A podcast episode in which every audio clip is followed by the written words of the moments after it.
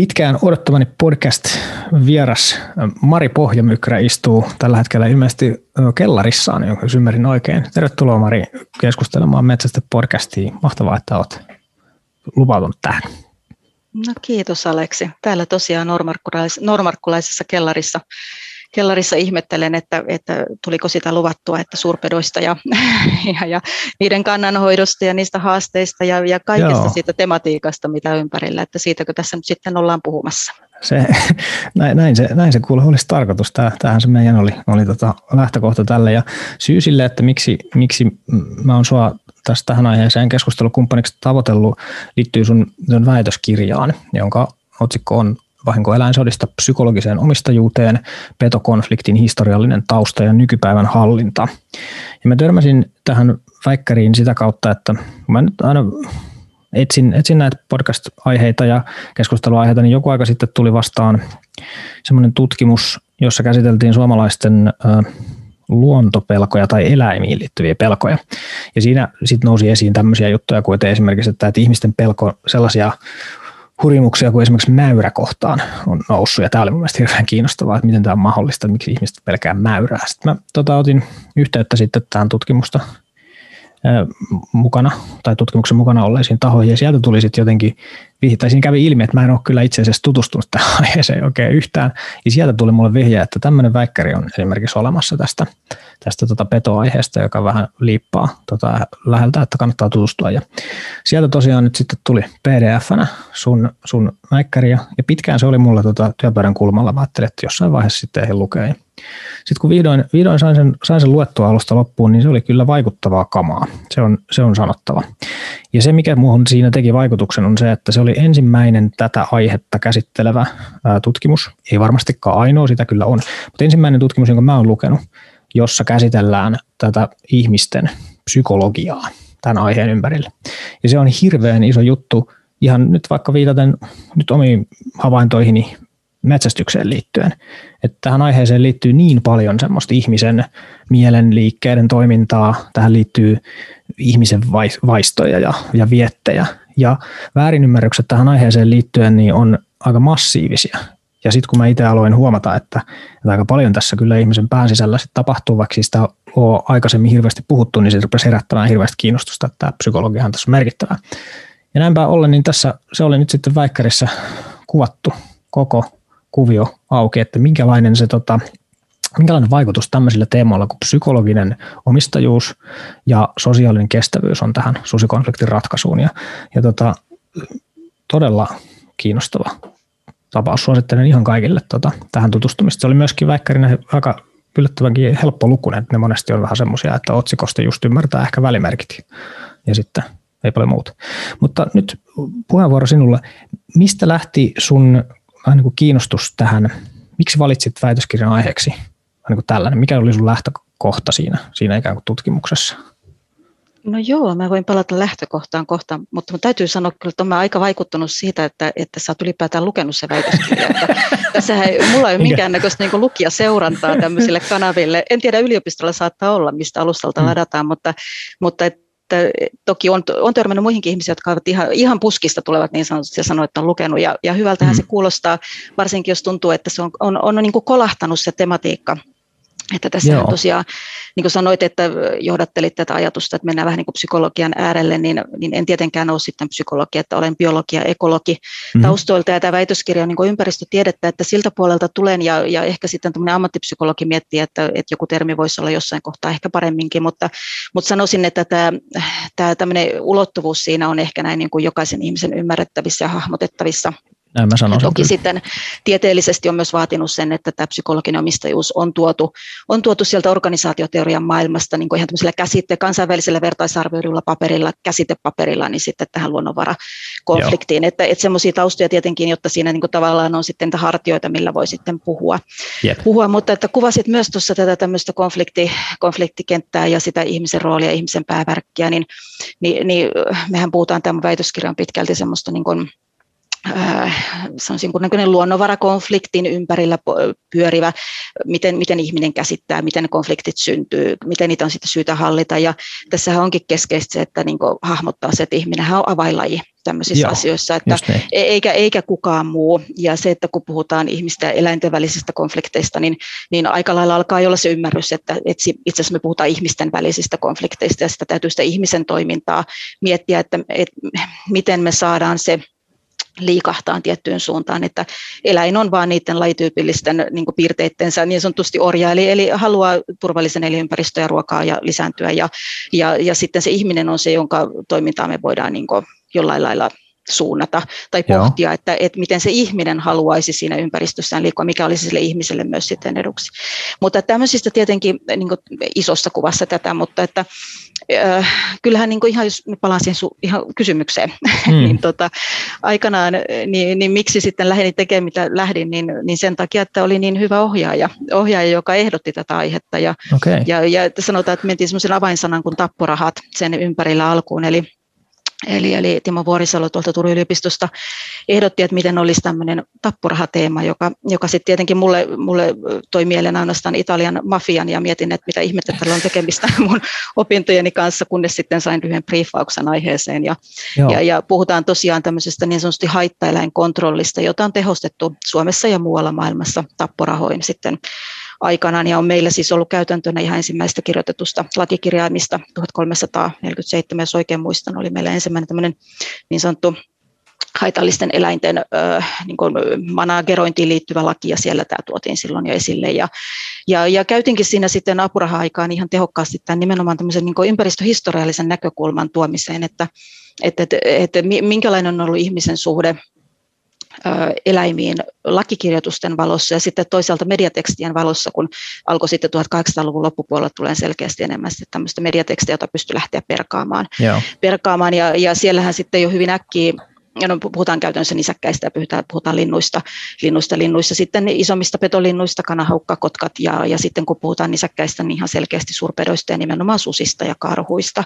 Että ne sieltä tunkee läpi, että jos ajattelee, niin aika pian tuli selväksi, että esimerkiksi susi on ollut meillä ö, pisimpään vahinkoeläinstatuksella, eli niin sanottu mm. haittaeläinstatuksella. Siitä on maksettu pisimpään tapporahoja, siitä on maksettu suurimpia tapporahoja.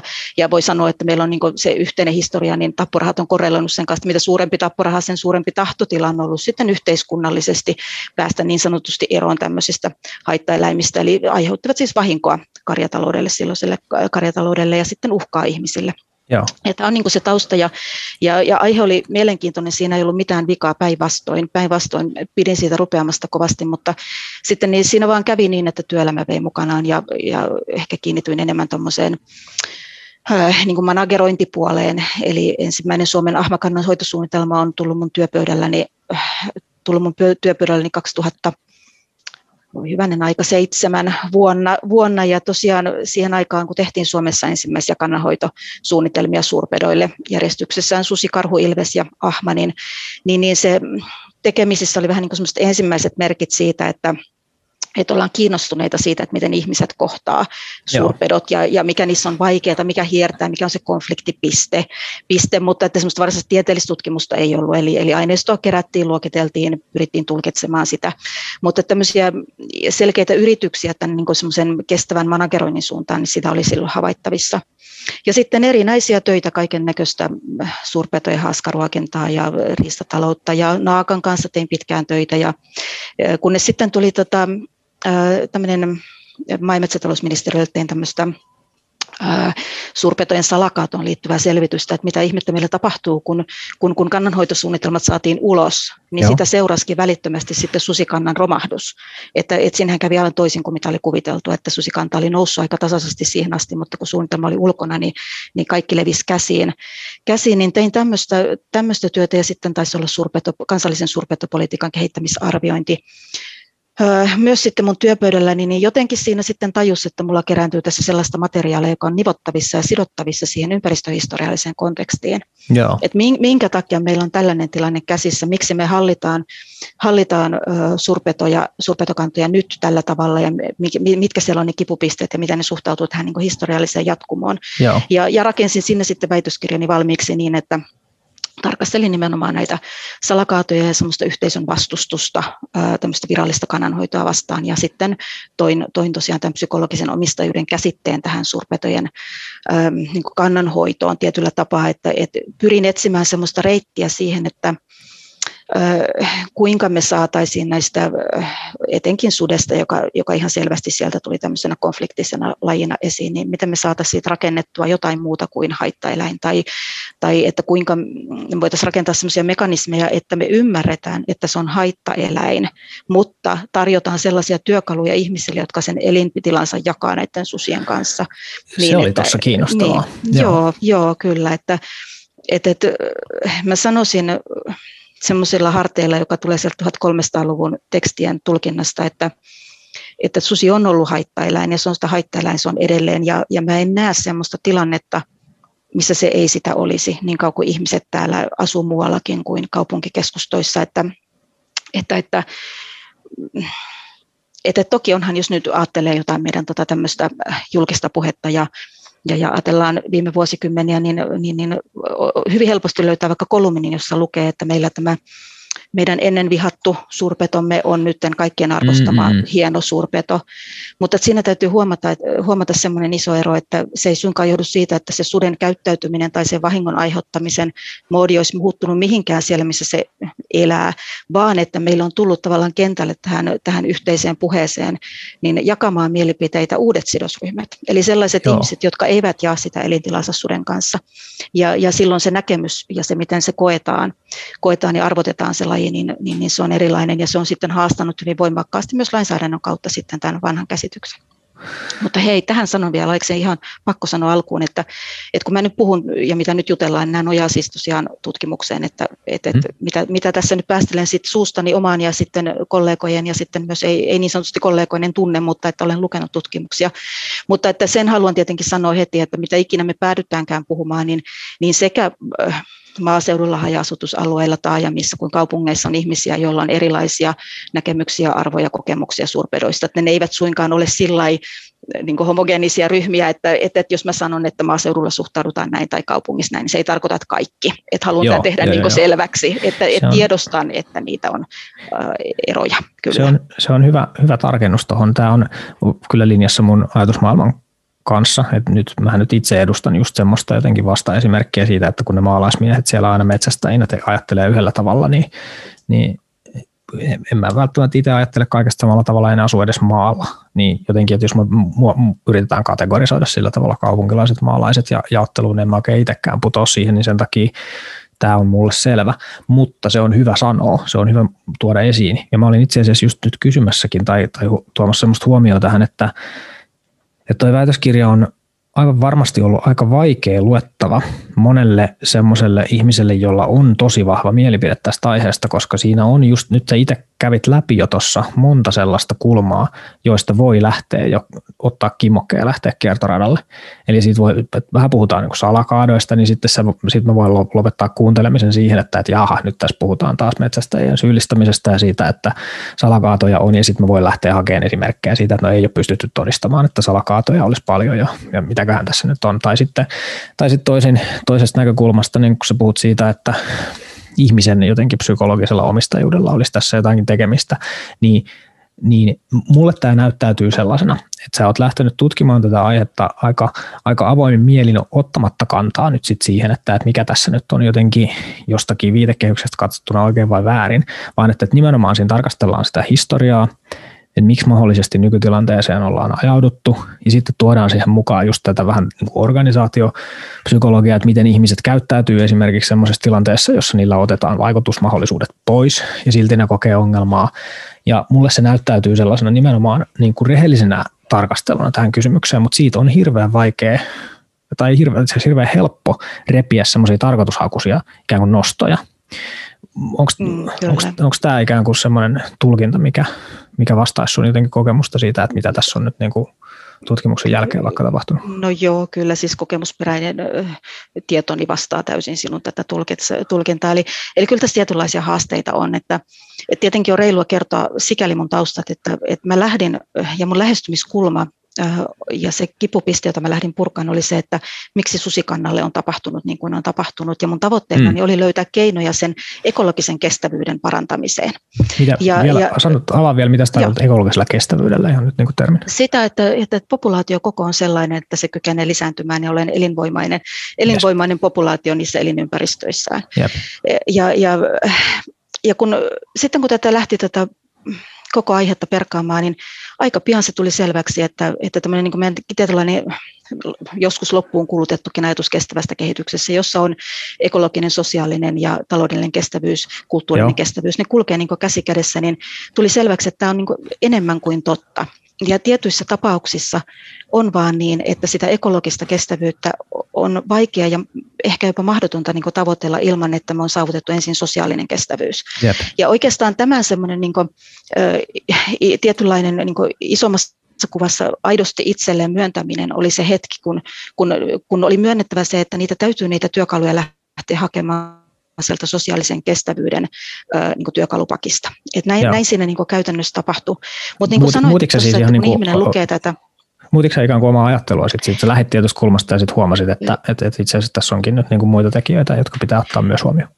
No jo ta- tavallaan ja tavallaan en, että edelleen siis se lähtökohta oli se, että ekologista kestävyyttä haetaan, eli lähtökohta joo. oli niin se tilanne, se pysyy ennallaan, mutta että, että, että joo, muutin, muutin ja mä oon sanonutkin, että mä tunnen tosiaan ekologitaustalta, biologitaustasta, että musta tuli vähän niin kotikutoinen yhteiskuntatieteilijä, että, että se oli aikamoinen nimittäin iso hyppäys ihan toisenlaiseen maailmaan ja, ja oppia arvostamaan sitä sen puolen tutkimusta, että, että ne ei aina ole ne ne tilastotieteelliset analyysit eivät ole se, se avainjuttu. Niitähän voi tehdä toki tällä laadullisilla aineistoilla ja niitä olen itsekin tehnyt mm. tarkasteluja, mutta se on hyvin harvoin niin kuin, tarkoituksenmukaista.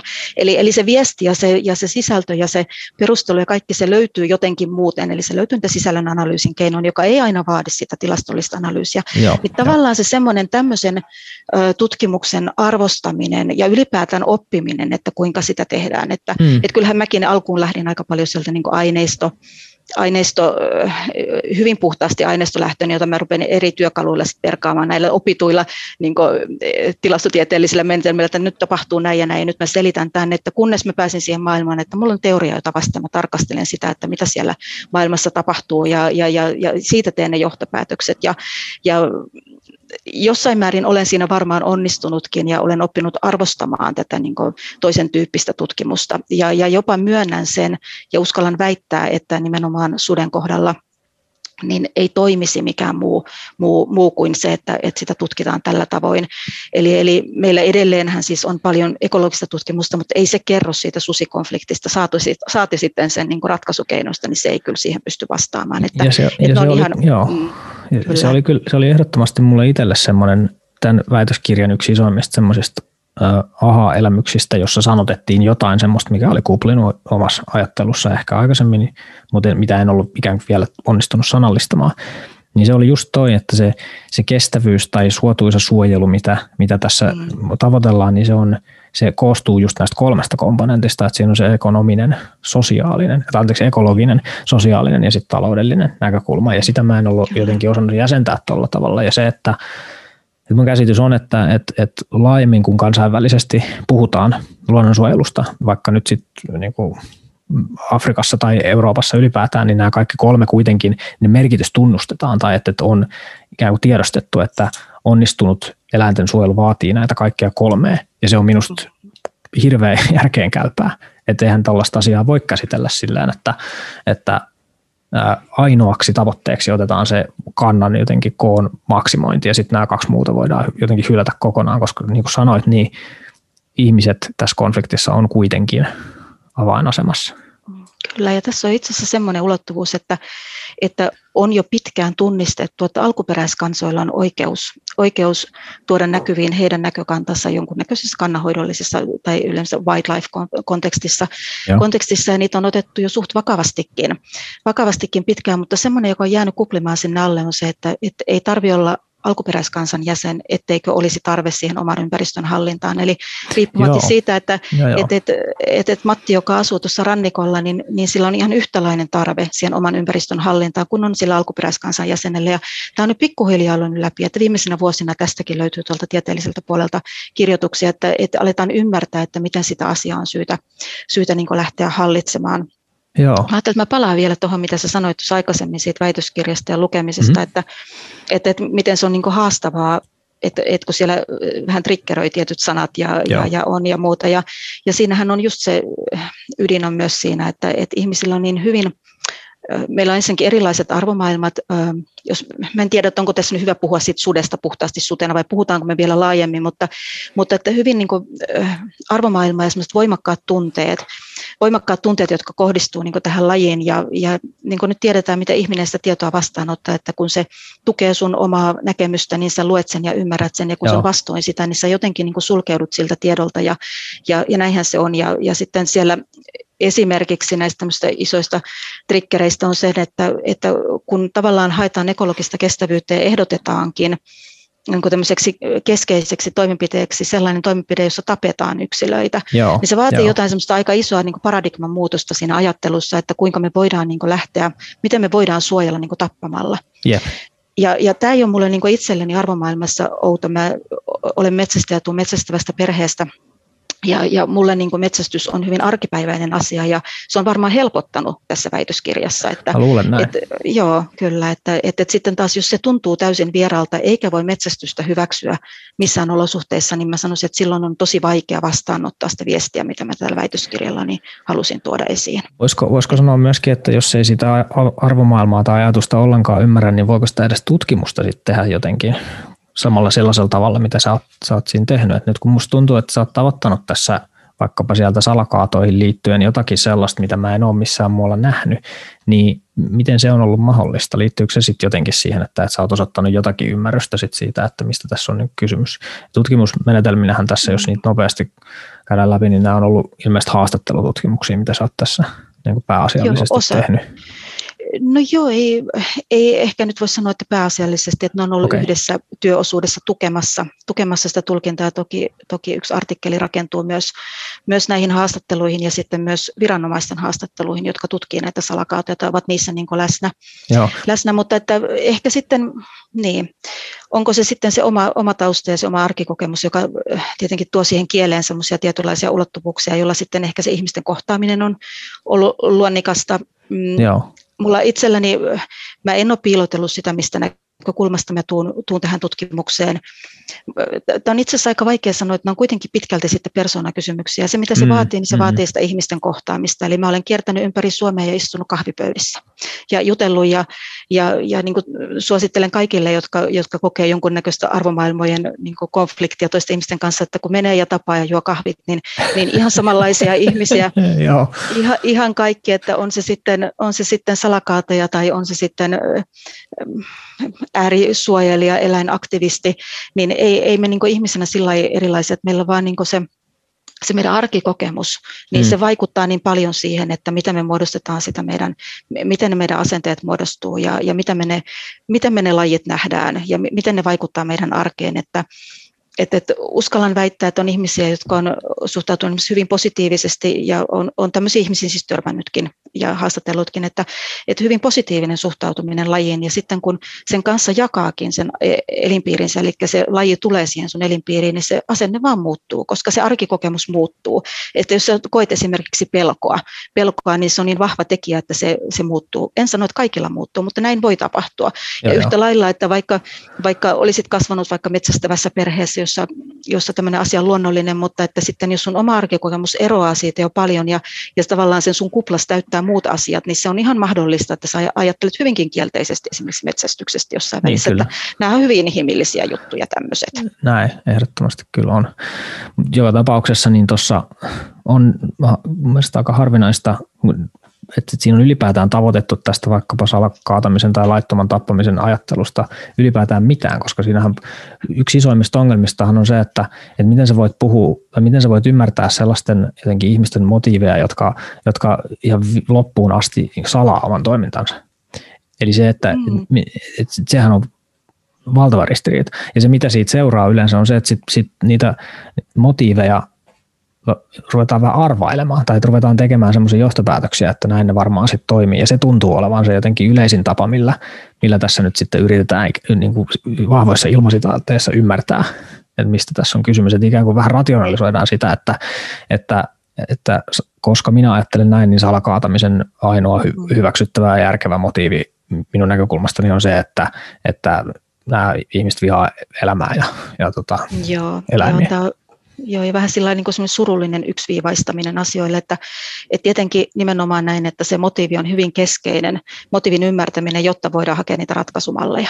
Malleja, mm. ja, ja niin se oli toki mullakin, ja jos ajatellaan nyt jo ihan isossa kuvassa niin kuin maailman, maailman mittakaavassa, niin meillä on hyvin erityyppistä laitonta toimintaa, joka kohdistuu, kohdistuu esimerkiksi villieläimiin, että, että, että monta kertaa ihmisillä, kun on, on tieto ja median kautta tulee hyvin vahvastikin tieto tämmöisestä niin kuin salametsästyksestä, joka kohdistuu vaikkapa nyt sitten sarvikuonoihin.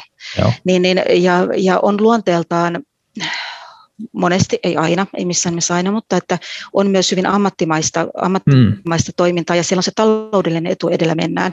Ja on tutkimuksia, jotka tukevat sitä ajatusta, että tällaiseen, ähm, tällaiseen toimintaan nimenomaan se, että entistä enemmän jahdataan ja ollaan perässä ja tarkistetaan toimintaa ja rangaistaan kovemmin, niin se vaikuttaa siihen niin, että tavallaan niin kuin se tämmöinen niin kuin rikos reiti, niin kuin tämmöinen crime rate, niin kuin, että se, se laskee alaspäin ja, ja tämmöisestä on näyttöäkin silloin, kun se on tämän, tämän tyyppistä toimintaa.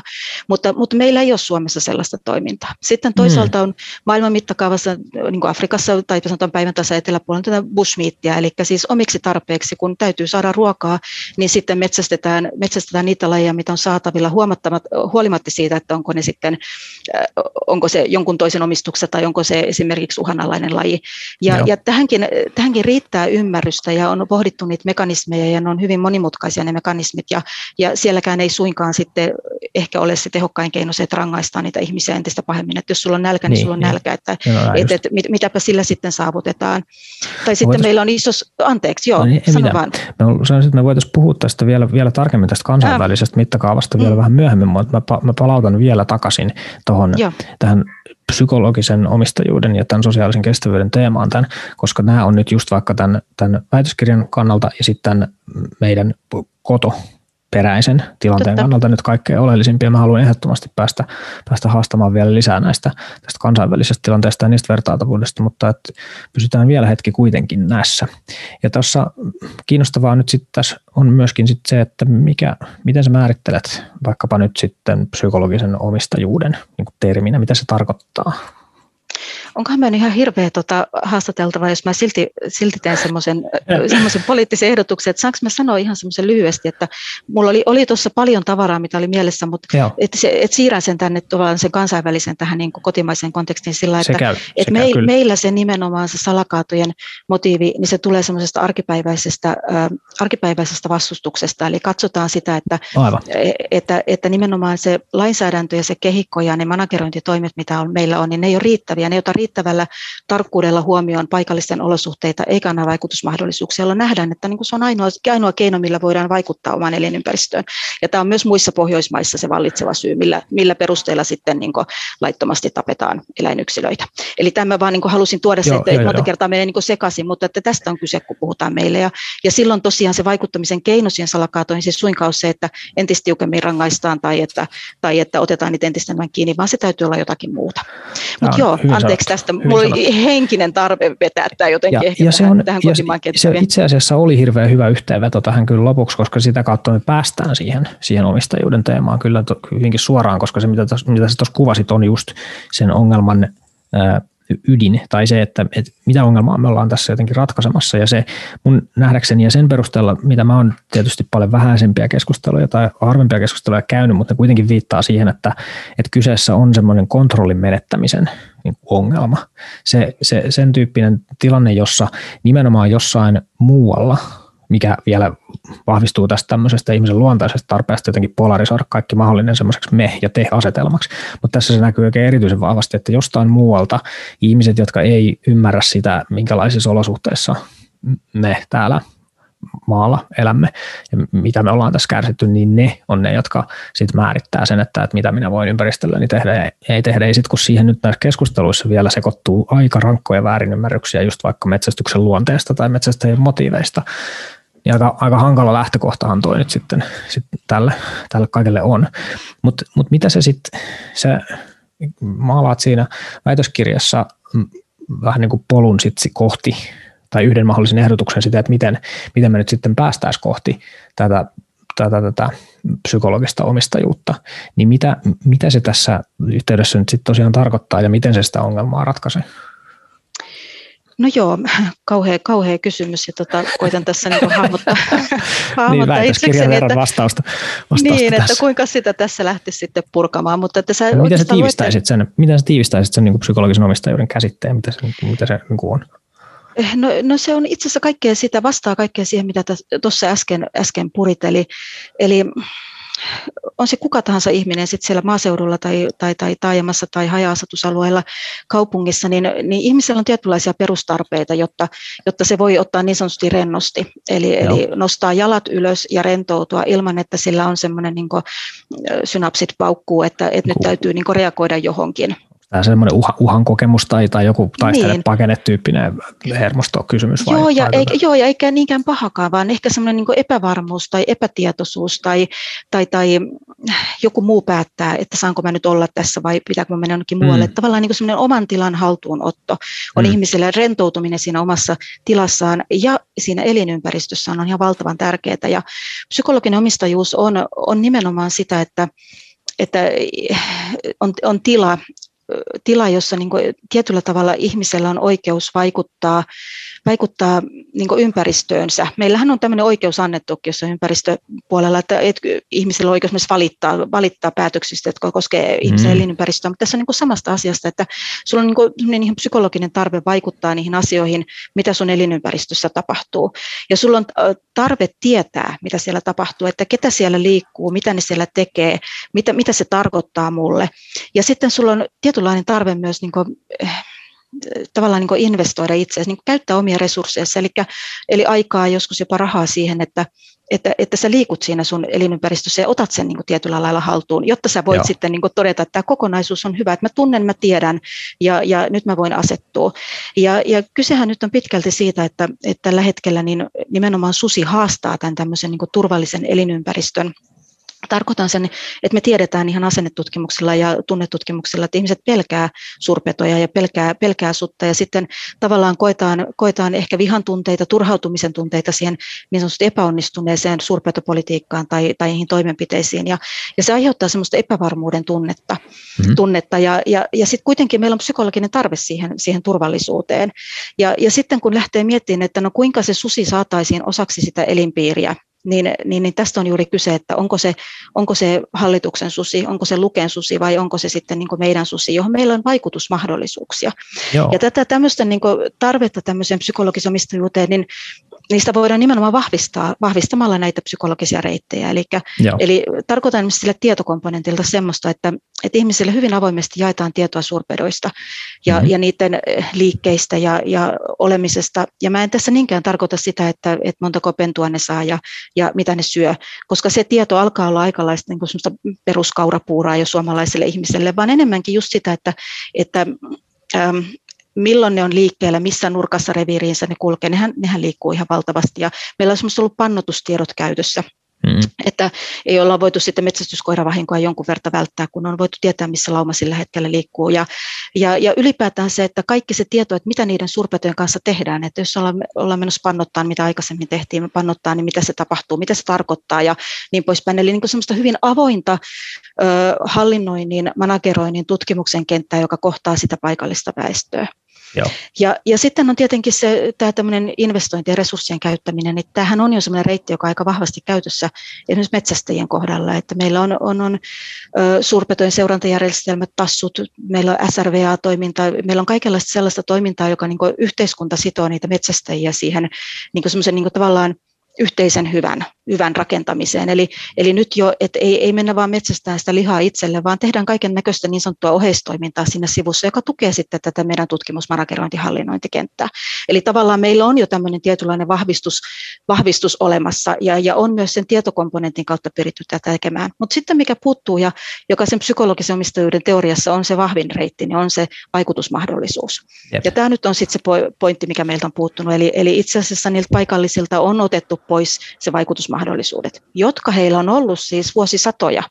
Ja, ja, ja tavallaan on aikanaan vahvistettu se reitti ja annettu ymmärtää, että on niin keskeinen tekijä. Paikalliset ihmiset, metsästäjät on keskeisiä tässä koko susikannan hallinnan, hallinnassa. Sitä on jopa vaadittu heiltä, että sitä täytyy tehdä. Ja sitten meillä tulee tilanne, jossa jossa metsästyslaki muuttuu, liitytään EU-hun, tulee uudenlaisia suojelutavoitteita, jotka rakennetaan ylhäältä alaspäin. Mm. Ja, ja viedään ne vaikutusmahdollisuudet ja, ja tavallaan se ääni samalla. Eli, eli, eli tähän tulee niin kuin monenlaisia erilaisia aspekteja siitä käytettävästä kielestä ja niistä foorumeista, missä sitä käydään sitä ainoa, ainoa legitiimiä keskustelua ja niin poispäin. Mutta että niin isossa kuvassa paikalliset ja metsästäjät on syrjäytetty siitä semmoisesta keskeisestä niin kuin suurpeiton hallinnan roolista, nimenomaan siis suden kohdalla. Tätähän ei ole tapahtumassa karhu- ja ilveksen kohdalla, jossa vaikutusmahdollisuus on jo jonkunmoinen, ja, ja se näyttäytyy eri lailla, mutta suden kohdalla niin nämä on, nämä on otettu riksraks pois, pois ja sitten odotettu, että ihmiset kantaa vastuuta näistä lajeista.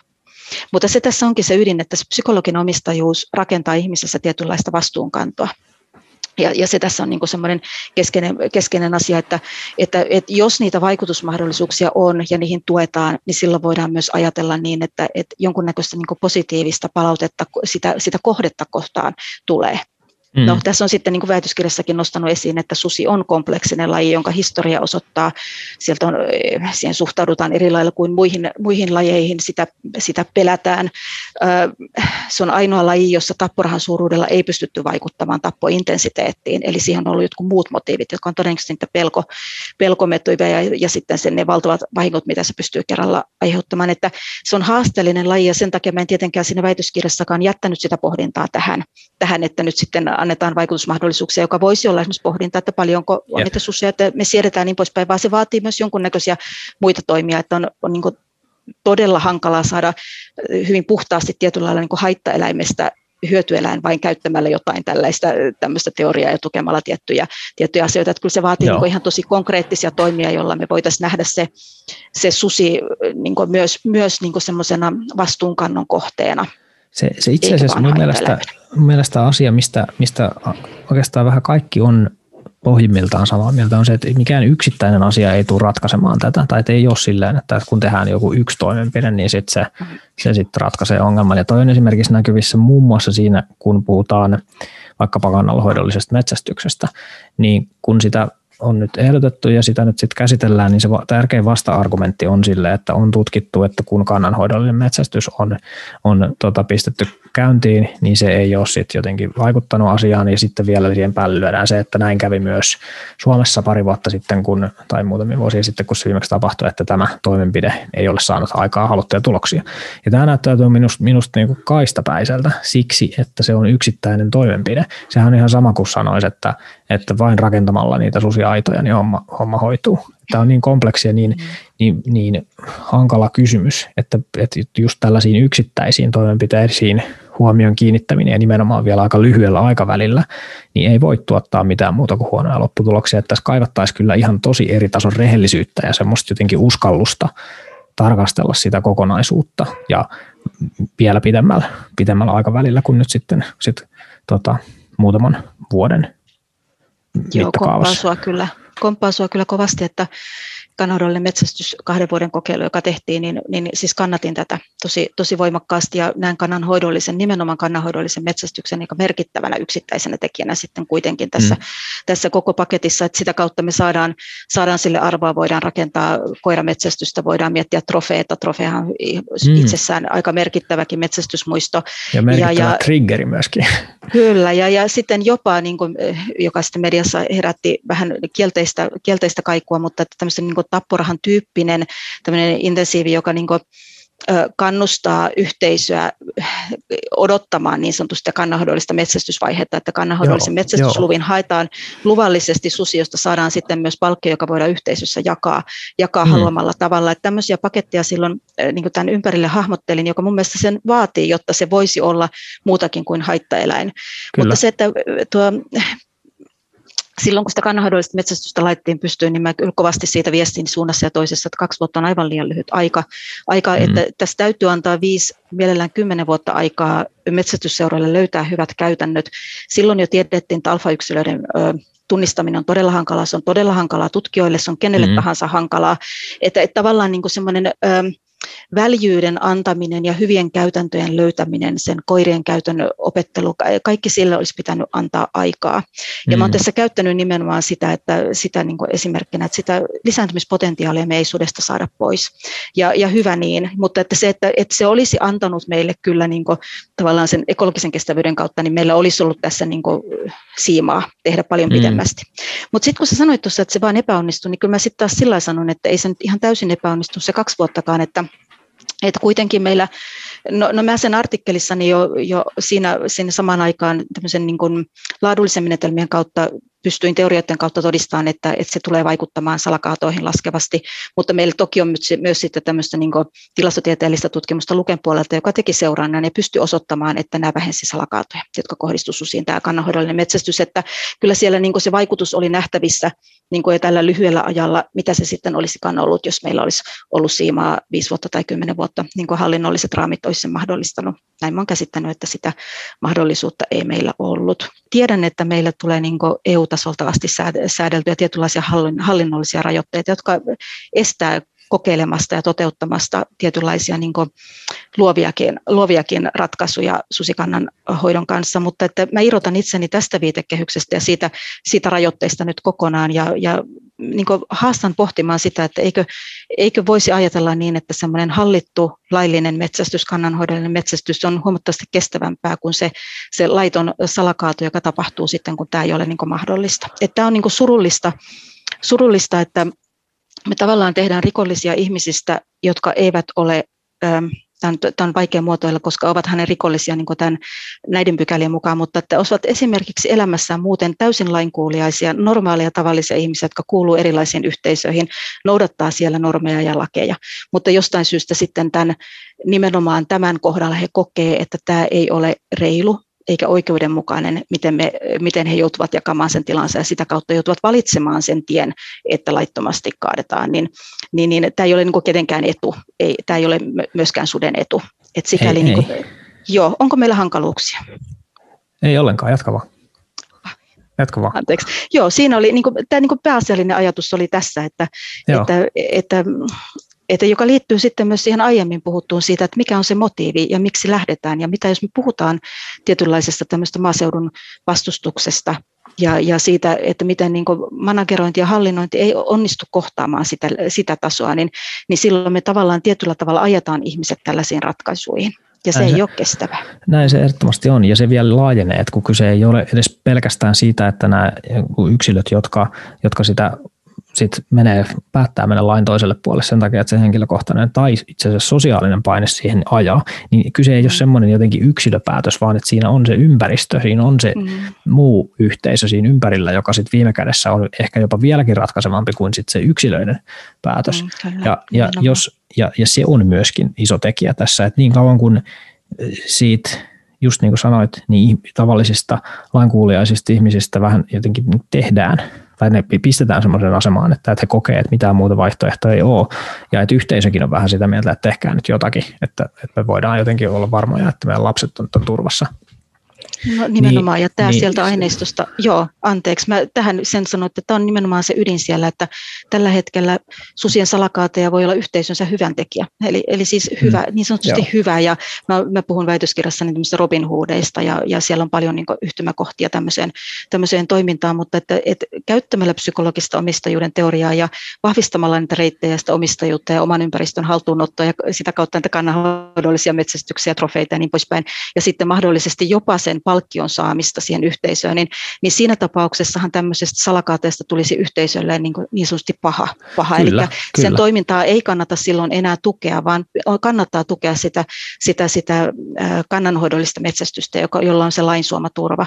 Ja tällä me saataisiin tavallaan lailliseksi toimintaa, ja silloin kaikki toimijat tietää paljonko meillä on susia Suomessa, ja, ja miten sudella menee sen sijaan, että meillä on niin piilossa tapahtuvaa toimintaa. Että, että tästä siinä niin semmoisessa isossa kuvassa on kyse. Ja Suomessa on poikkeuksellisen hyvä tietämys ja hyvä tutkimus, ja just sen aktiivisen metsästäjäkunnan avulla meillä on hyvinkin paljon just mahdollisuuksia sit kerätä sitä tietoa aktiivisesti. Kun puhuin yhden yhdysvaltalaisen kaverin kanssa tässä, ja hän ei nyt tietysti ymmärrettävästi just tiennyt yhtään, että tiedetäänkö me, että paljon meillä on susia, niin sitten hän on kyllä niin kuin yllätty, että kuinka jotenkin tarkkaa se laadukasta se tutkimus sitten vaikkapa maailman mittakaavassa on. Ja se on, se on semmoinen asia, mistä me voitaisiin olla vaikka tosiaan ylpeitä. Tässä ei ole siis mitään sellaisia jotenkin täysin ylitse pääsemättömiä esteitä sille, etteikö me voitaisiin rakentaa semmoinen utopia, tai en halua sanoa, että se on utopia, koska mä uskon, että se on mahdollista. mahdollista. Mä olen jotenkin niin uskomaton optimisti, että et, et, et meillä olisi tämä tämmöinen jotenkin jaettu käsitys siitä, että et, että tämä on semmoinen eläin, jossa on niin haitta-ominaisuuksia. Sitten se on semmoinen eläin, jossa on myöskin paljon hienoja ja säilyttämisen arvoisia ominaisuuksia, ja näiden kanssa me joudutaan vaan yksinkertaisesti tasapainoilemaan. Ja jos me pystyttäisiin nyt niin kuin yhteisönä, yhteiskuntana näkemään tämä, että miten nyt, mikä on ihmisen lajityypillistä käyttäytymistä ja se ottaa se huomioon tässä ja sitten kääntää se eduksi sillä tavalla, että tässä puhuttaisiin semmoisesta vähän niin kuin yhteisestä omistajuudesta, jossa voisi olla vähän ehkä semmoinen checks and balances henki. Eli että eihän voi myöskään olla niin, että, että suden omistajuus on sitten vain ja ainoastaan jotenkin metsästäjillä ja metsästäjät jotenkin nyt sitten on ainut, jotka asiasta saa mitään päättää, vaan että, että ihmisillä, jotka, jotka sitten taas kokee valtavaa halua ja tarvetta sitten suojella sitä, sitä tota, eläinlajia ympäristöä, niin kyllä heilläkin pitää jotakin niin kuin, roolia tässä, tässä sitten olla, että en mä oikein usko siihen, että, että nykytilanne täysin päinvastoin kääntämällä, niin saataisiin myöskään niin kuin, hyviä asioita aikaan. Että kyllä tässä ne niin kuin ratkaisun avaimet ihan selvästi, selvästi on, mutta, mutta samaan aikaan niin tässä on tosi vahvasti näkyvissä se, että, että se ratkaisu ei löydy intuitiivisesti, ainakaan jotenkin yhden ihmisryhmän toimesta.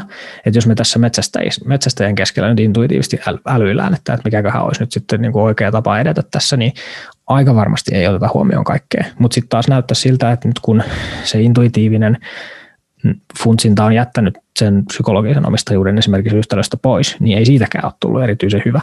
Ja, ja on epäintuitiivista sanoa, että eläimiä ampumalla niille voisi olla jotenkin parempi olla. Mutta näinpä vaan nyt, kun tätä yhtälöä, monimutkaista yhtälöä katsotaan ja otetaan huomioon nämä tämmöiset jotenkin ihmisen vaikutustarpeet ja, ja, ja tota, just nämä tämmöisten meidän sosiaalisten ja jopa, jopa ehkä niin kuin lainsäädäntöjärjestelmän niin kuin reunaehtoja, niin sitten sieltä alkaakin näkyä silleen, että ei hemmetti, että vaikka me nyt ei nyt sitten tässä jotenkin intuitiivisesti näin ajatellakaan, niin silti tämä saattaisi ollakin niin kokeilemisen arvoinen suunta. Ja yksi, yksi, yksi iso teema, mikä mua itseäni tässä huolettaa, jos mä suoraan sanon, niin mä en ole vahvasti oikein mitään mieltä siitä, että kuinka paljon nyt susia pitäisi Suomessa olla. Ja mä en, niin kuin, mä oon vielä niin jotenkin fatalisti tai silleen, että jos näin käy, niin minkä sitten sille voi.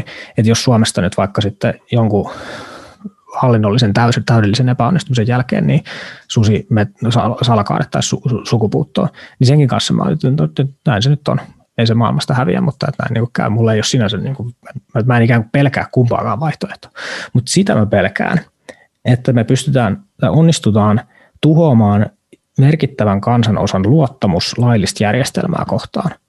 Eli, eli tässä, mitä sä tuossa aikaisemmin sanoit, niin tässä on ihan todellinen vaara sillä, että tämä vähän niin kuin Robin Hood-ilmiö tai tämä tämmöinen, että meidän on pakko ottaa oikeus omiin käsiin, koska mitään muuta vaihtoehtoa ei ole, niin se on sellainen tie, joka johtaa ihan hirvittäviin lopputuloksiin. Ja, se, ja, sinne, ja sinne ikään kuin reitti kulkee tosi hyvää tarkoittain. Että mehän halutaan suojella sutta, se on hyvä juttu, yes. Että, että nyt vaan kaikki keinot, mitä me voidaan käyttää, niin tämän tavoitteen eteen. Mutta siitä on täysin realistinen mahdollisuus sivutuotteena tulla se, että et, et sillä, sillä syvennetään tätä kaupunki maaseutupolarisaatiota ja luodaan merkittävälle isolle kansanosalle semmoinen, semmoinen kokemus, että, että lailliseen järjestelmään ei voi luottaa, pitää hakea niin kuin ratkaisut jostakin puolta ja itse ja oman käden oikeudella. Se, se on semmoinen, mitä mä en kyllä niin kuin yhteiskunnassa halua nähdä. Joo, allekirjoitan kyllä sun pohdinnat.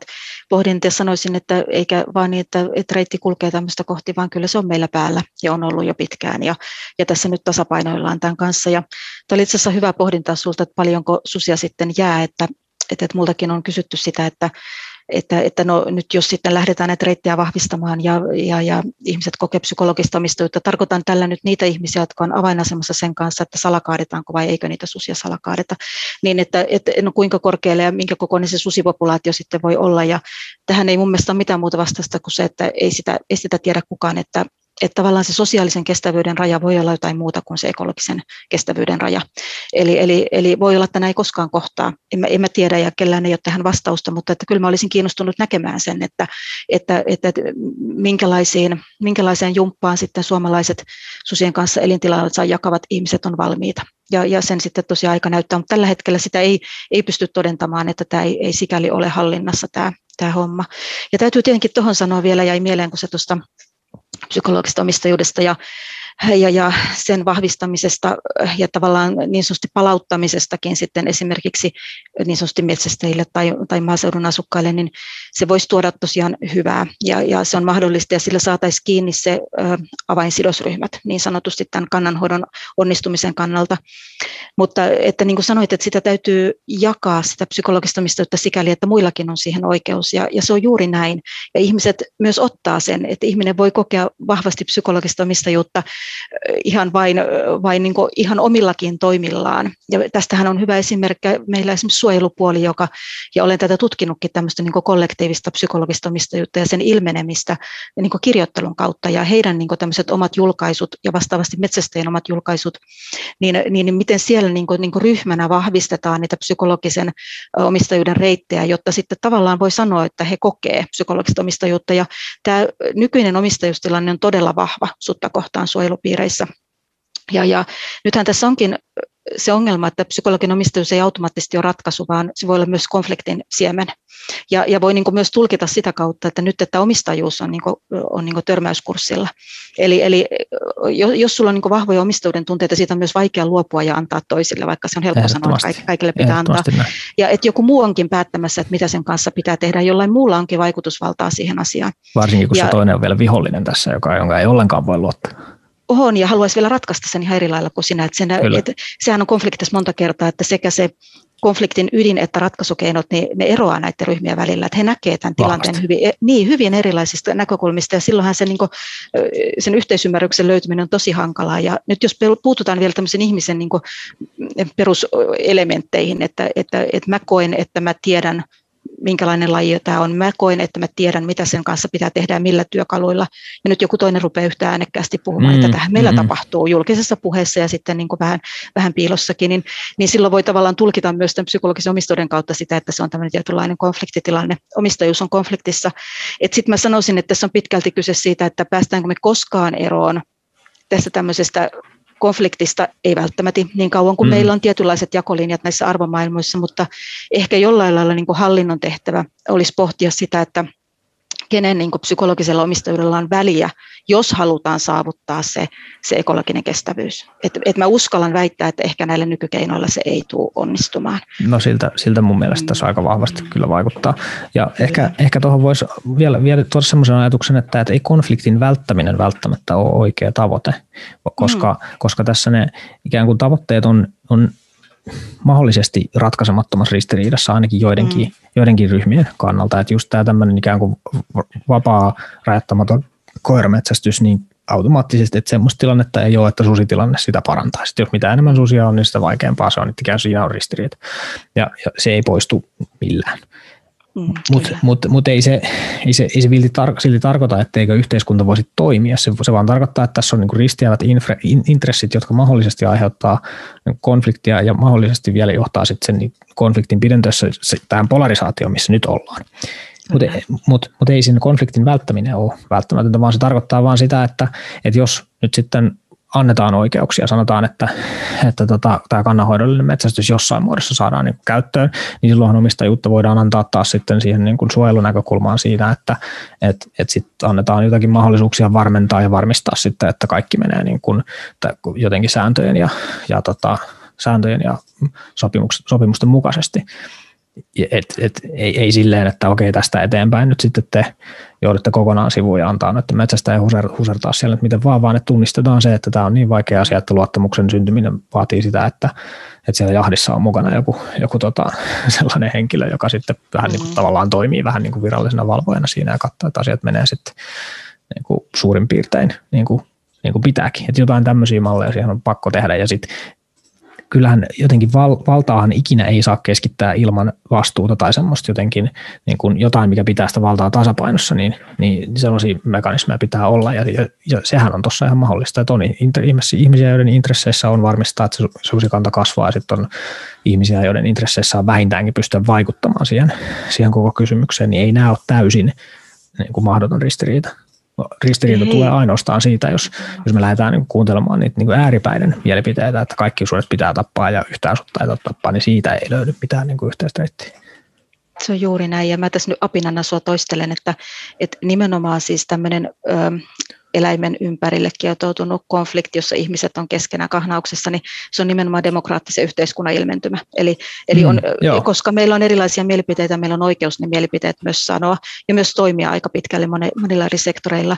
Että et siitä tulee nimenomaan kompleksinen siinä vaiheessa, kun se on tietyllä lailla tuhoava, eli se ähm, tavallaan meillä on esimerkiksi epätasapainoiset suhteet vaikutusmahdollisuuksien kanssa. Ja, mm, ja silloin mm-hmm. se niin kuin, tavallaan painetaan alas jotakin keskeistä sidosryhmää, tämän niin kuin toiminnan onnistumisen kannalta keskeistä sidosryhmää. Ja en tiedä, onko tämä kauhean viisasta nostaa esimerkiksi, mutta että kyllähän meillä nyt viime päivinä, viime viikkoina, kuukausina on ollut paljon puhetta siitä, että kun annetaan poikkeuslupa sudelle, Riistakeskus sen, Suomen Riistakeskus sen myöntää, niin siitä tehdään sitten niin sanotusti, ehkä näin ulkopuolisille näyttäytyy sellaisena niin kuin automaattivalituksena. Joo, valituksena. Jo. Ja, ja tässä on just se, että kun meillä on, on hallintoon tehty tietynlaiset rakenteet, joilla turvataan ihmisille oikeuksia, niin tämmöisissä mm-hmm. vaikeissa kysymyksissä mistä nytkin puhutaan, niin se on tietyllä lailla niin kuin, tuhoava tie. Eli siinä, siinä, siinä viedään kaikki vaikutusmahdollisuudet äm, tässä tapauksessa siltä, siltä porukalta, joka kokee tarvetta, että susi pitää poistaa joltain alueelta, että se, mm. se aiheuttaa siellä haittaa tai uhkaa.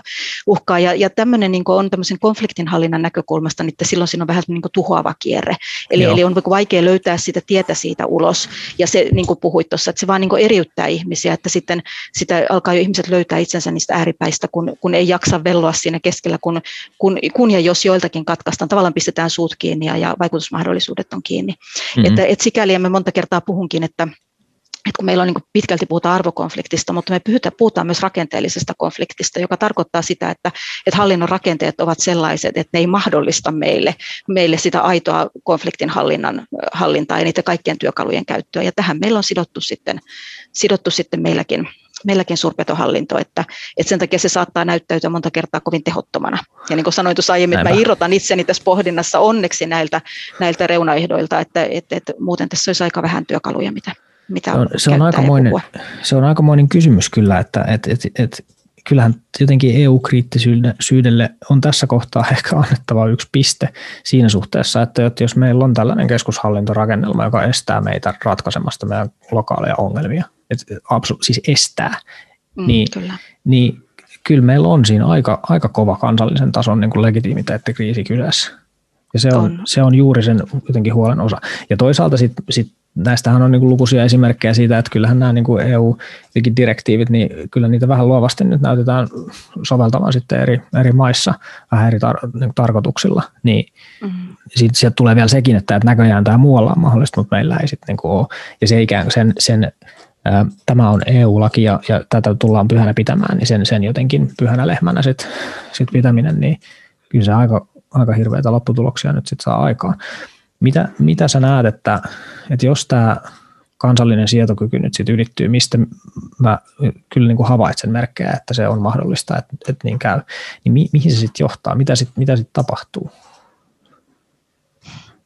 Niin, niin, Tämä on epäreilu, oikeasti... kysymys, epäreilu kysymys, koska niin kuin pyydän nyt tutkijaa spekuloimaan, spekuloimaan mm, tavallaan semmoista, semmoista, mutta et, kysyn Joo. kuitenkin. Niin, niin, mihin se johtaa? Tässä ehkä palataan siihen, mitä tuossa aikaisemminkin puhuttiin, että, että jollain lailla se on jo tapahtunut, että, että ei meillä niin ole ole, sudenkannanhoito ei ole kenenkään käsissä. Kyllä mä näin uskallan sanoa, että totta kai ulospäin pitää näyttää siltä, että se on sitä, mutta että tällä hetkellä se, se niin kauan kuin se dialogi tapahtuu tuolla julkisen puheen kautta ja, ja, ja se on sellaisessa myllerryksessä ja, ja meillä tutkijoita uhkaillaan ja pelotellaan ja saa asiattomia viestejä, niin, niin, että, niin että kaikki, kaikki neutraalitkin niin tekijät ja, ja liikkuvat palaset niin katoaa siitä kentältä, niin niin eihän se hyvältä näytä. Mutta sanoin, että tämmöinen on ollut siis mun mielestäni pitkään. Ja voiko se tästä nyt sitten pahentua, niin toki siinä mielessä voi olla, että susikannalle ö, tapahtuisi vielä niin radikaalimpia muutoksia. Tietenkin se tarkoittaa sitä, että kanta lähtisi niin laskuun, eli, eli salakaadot lisääntyisi. Mm-hmm. Mutta että kyllä tämä, tämä on niin monimutkainen vyyhti, että mä en, mä en oikein tiedä, mistä sitä lähtisi niin purkamaan, että kun tässä nyt kaikessa toiminnassa on keskiössä se luottamus, joka kuulostaa kauhean simppeliltä, mutta on itsessään ihan hirveän vaikea konsepti. Ja, mm. ja, ja, ja sosiaalinen luottamus, joka on sitten sen paikallisen toimijan ja, ja vaikkapa nyt sitten tutkimusorganisaation tai meidän ristahallinnon välillä, niin, niin siinä vaiheessa, kun se luottamus on jotenkin onnistuttu pirstomaan ehkä useampaankin yep. kertaan, niin miten sitä sitten lähdetään rakentamaan uudestaan, että mistä ne kaikki resurssit saadaan, jotta, jotta ne ihmiset taas kohtaavat ja rakentavat sen luottamuksen, että, että, että onhan meillä nyt pitkistä prosesseista kokemusta muilla sektoreilla ja, ja, ja voi olla, että se vaatii jotain sellaista, mutta se tuntuu niin surulliselta, kun tätä on niin mm, monta mm, kertaa poljettu ja oltu lähtökuopissa ja, ja että, niin kuin, että otetaan opiksi ja tehdään jotain, mutta että sitten ei kuitenkaan se työkalupakki venu niin, että oikeasti voitaisiin löytää sitä ymmärrystä. Niin. Ö, niin, se voi johtaa ekologisesti ajatellen siihen, että susikannalla menee huonosti, sosiaalisesti ajatellen siten, että, että, että ihmisillä menee huonosti, kulttuurisesti, sosiaalisesti, että, että, ja se epä, epäluottamuksen juopa kasvaa, epäoikeudenmukaisuuden tunne kasvaa. Tämä entisestään, niin kuin sanoit jo parin otteeseen, että syvempi jakolinja siihen niin kuin agraarisen ja sitten sen urbaanin väestön, väestön keskelle. Ja tässä haluan sanoa, että siitähän se niin kuin käytännössä on lähtenytkin, että, mm. että, että kun meillä maailmanlaajuisesti on ollut tämä tämmöinen urbanisaation megatrendi, niin ja, ja se arkikokemuksien jakautuminen, sieltä se on lähtenyt ja jos se jatkuu entisellään, niin mutta että silti on ihmisiä, jotka meinaavat asua jossain muualla kuin kaupungissa. Niin, mm, niin ja heitä niin, ymmärrän hetki hetkeltä enemmän, sanotaan. Niin, niin, ja kun nämä kulkee, niin, ja kun nämä kulkee kaikki käsikädessä, niin, niin tähän voi mennä vain syvemmälle kuoppaan. Sehän tässä voi tapahtua. Ja Joo. sitten se vaatii entistä enemmän panostuksia, että sieltä päästään takaisin, takaisin mutta että niin, ehkä mä jätän tämän tähän. Tämä on tosi vaikea spekuloida tämmöisellä tämä, asialla. Tämä, tämä on oikein minusta riittävä taso. En mä mitään nyt on yksityiskohtaisempaa tässä, tässä odotakaan. Että toi on mielestäni ihan hyvä kuvaus siitä, että mitä, mitä tässä ikään kuin voi, voi tapahtua. Mutta et toisaalta niin kuin sanottu, niin, niin ehkä naivinkin optimistisesti ja osittain siksi, että mä oon nyt ikään kuin ekaa kierrosta tässä, tässä myllyssä mukana. Että mä en ole ikään kuin ollut mukana tässä aikaisemmin silleen, että on nähty, että tätä voitaisiin kokeilla ja sitten sit epäonnistutaan, sitten hetken päästä ollaan uudestaan. Mä oon nyt vähän niin kuin ekaa kertaa tässä kyydissä. Mutta mä näen jotenkin, että tässä vaiheessa, tässä kohtaa ihmisten niin väsymys tähän aiheeseen alkaa olla semmoisessa pisteessä, että, että sitä kautta saattaakin löytyä jotain semmoista ratkaisuhalukkuutta. Tai nyt, nyt musta tuntuu, että on käynnissä semmoinen, että esimerkiksi nyt vaikka se, että tällä hetkellä niitä suden DNA-näytteitä on kerätty aika aktiivisesti, niin sehän on ikään kuin merkki, että no koitetaan nyt, että yhteistyötä tässä nyt jotenkin halutaan sitten kuitenkin rakentaa, mutta että jos se nyt sitten jotenkin epäonnistuu, että jos siihen kanta-arvioon jollain viestinnällä tai, tai muulla saadaan sitten epäluottamusta aikaan, mikä on, syntyy tosi helposti kaikki, kaikki tota, myötätuntoni ihmisille, jotka sitä viestintää joutuu tekemään, se on tosi, tosi, tosi vaikeaa. Mutta jos se syntyy ja sitten siitä syntyy se epäreiluuden kokemus ja jos meillä jatkuu vielä se, että, että meillä tulee tilanteita, jossa koko tota, virallinen järjestelmä on sitä mieltä, että esimerkiksi yhden lauman poistaminen olisi oikea, oikea tie ja se estetään, niin ei siitä ole mitään muuta kuin se just tuossa äsken kuvaamasi seuraus ja, mm. ja ehkä en mä nyt kauhulla sitä seuraa, mutta et surullisena ehkä en, ensisijaisesti. Se on varmaan se hyvä sana sitten kuvaamaan sitä, että miltä, miltä se musta tuntuu, koska vaihtoehto nimenomaan olisi olemassa, mutta se vaan vaatii sitä paradigmamuutosta ja ihmisten, ihmisten ajattelun muuttaminen silloin, kun poterot on näinkin syvällä, niin se on kyllä hiukan hankalaa hommaa. Että, että jännitystä, jännitystä ja tota, mahdollista surua tässä on nyt itse kullekin kyllä valitettavasti tiedossa. Niin, niin totta, juoksu, juoksuväsymystä asian kanssa. Ja kyllä täytyy sanoa, että ihan vastaavalla tavalla sympatiseeraan kyllä, kyllä kovasti tota ihmisiä, jotka tämän asian kanssa vielä, vielä tahia tekee töitä, töitä. Ja tosiaan se viestintä, se on niin ihan valtavan herkkä aihe ja ja, ja pidän valtavan tärkeänä sitä, että esimerkiksi meillä luonnonvarakeskus, joka vastaa sitten myös tästä ekologisen puolen tutkimuksesta, niin viestii tosiaan omia kanavian kautta niin kuin he tekevät, eikä niin, että meille jää sitten tämän meidän tämän ison median varaan se, että, että millä tavalla se viesti menee eteen, mutta että joo, joo, kyllä joo. siellä me puhutaan välillä tosi yksinkertaisista asioista ja välillä vähän monimutkaisemmista asioista, kun jotain tutkimustuloksia viestitään eteenpäin, niin siellä on, siellä on valtavasti semmoisia närppimisen paikkoja ja, mm. ja tavallaan niin maalikon tarttumispintoja, pintoja, jotka lähtee sitten elämään omaa elämänsä tuolla esimerkiksi sosiaalisessa mediassa, ja se on todella surullista se seura, seuraaminen, mm, että mm. Et, et haluan myös omalta osaltani painottaa, että meillä on todella laadukasta tutkimusta Luonnonvarakeskuksessa, ja, ja, ja nyt on vaan sitten kyse siitä, että, että, että se yhteistyö jatkuisi, ja sitä jaksettaisiin tehdä ja, ja sille, sille isosti kyllä toivotaan peukkuja, että, että tämä DNA-tutkimus on jotain sellaista, joka on, on hienoa, että meillä, meillä saadaan kunnon seurantaa ja tietoa siitä, että, että mistä ne sudet tuli ja mihin ne meni ja kelle, kelle ne on sukua ja, ja miten ne liikkuu ja pareja muodosta ja laumojen muodosta ja, ja niin poispäin. Ja se luo kaikki pohjaa sille yhteiselle tekemiselle, kun meillä on yhteinen tieto siitä, että, että, että minkälainen se meidän susikanta on. Tässä oli ensimmäinen puolikas keskustelusta Mari Pohjamykrän kanssa.